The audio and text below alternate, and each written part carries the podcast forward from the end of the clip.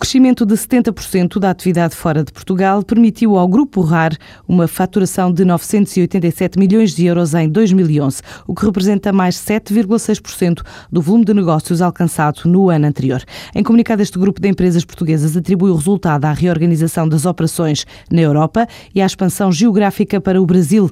Do universo de empresas, a Colep aumentou as vendas em cerca de 7%, pelo forte contributo da operação brasileira, apesar da exposição ao mercado ibérico. Já a Vita Cresce, afetada pelo verão fraco no Reino Unido e pela crise da bactéria E. coli, conseguiu manter o nível de vendas através da aposta em ofertas complementares às saladas em Portugal e ao lançamento de uma nova marca em Inglaterra. Na área dos chocolates, a Imperial viu o volume de vendas registrar uma subida ligeira e no global o grupo garante que consolidou a vocação internacional com as unidades de produção em Portugal, Alemanha, Brasil, Espanha, Polónia e Reino Unido e mais de 6 mil colaboradores de diferentes nacionalidades. A N Seguros, empresa seguradora do Grupo Montepio Geral, apesar do decréscimo do setor em 2011, cresceu 2% no segmento dos canais diretos e espera chegar aos dois dígitos este ano de 2012, tendo em conta os dados já do primeiro trimestre, explica Nuno Serrano, diretor da empresa. Relativamente ao primeiro trimestre, nós estávamos a crescer 7% em 2012 uh, e a nossa perspectiva é, no final do ano, crescermos 11%, com o lançamento, com a ajuda do lançamento dos novos produtos.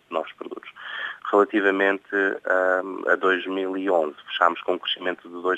Uh, em termos de volume de negócio, nós fechámos 2011 com cerca de 12 milhões e 50 mil euros, 12 milhões de euros, grosso modo, de receita, uh, e 2000 2012, a nossa, o nosso objetivo é fecharmos com 13 milhões e 900 mil euros de Um crescimento que a N Seguros atribui à subida de alguns segmentos de mercado e à oferta que faz, por exemplo, no ramo automóvel. Este crescimento está assente não só na nossa estratégia uh, dirigida para o ramo automóvel, onde nós temos uma segmentação bastante acentuada ao nível dos produtos que, que oferecemos, ou seja, o que a Seguros tem feito é apostar fundamentalmente em nichos de mercado. Neste sentido, nós, do, do seguro automóvel obrigatório, nós conseguimos ter uma oferta de cinco produtos que permite eh, realmente adaptar tradicional seguro automóvel às necessidades de cada um destes segmentos. Este ano a N Seguros quer ainda lançar novos produtos por via eletrónica.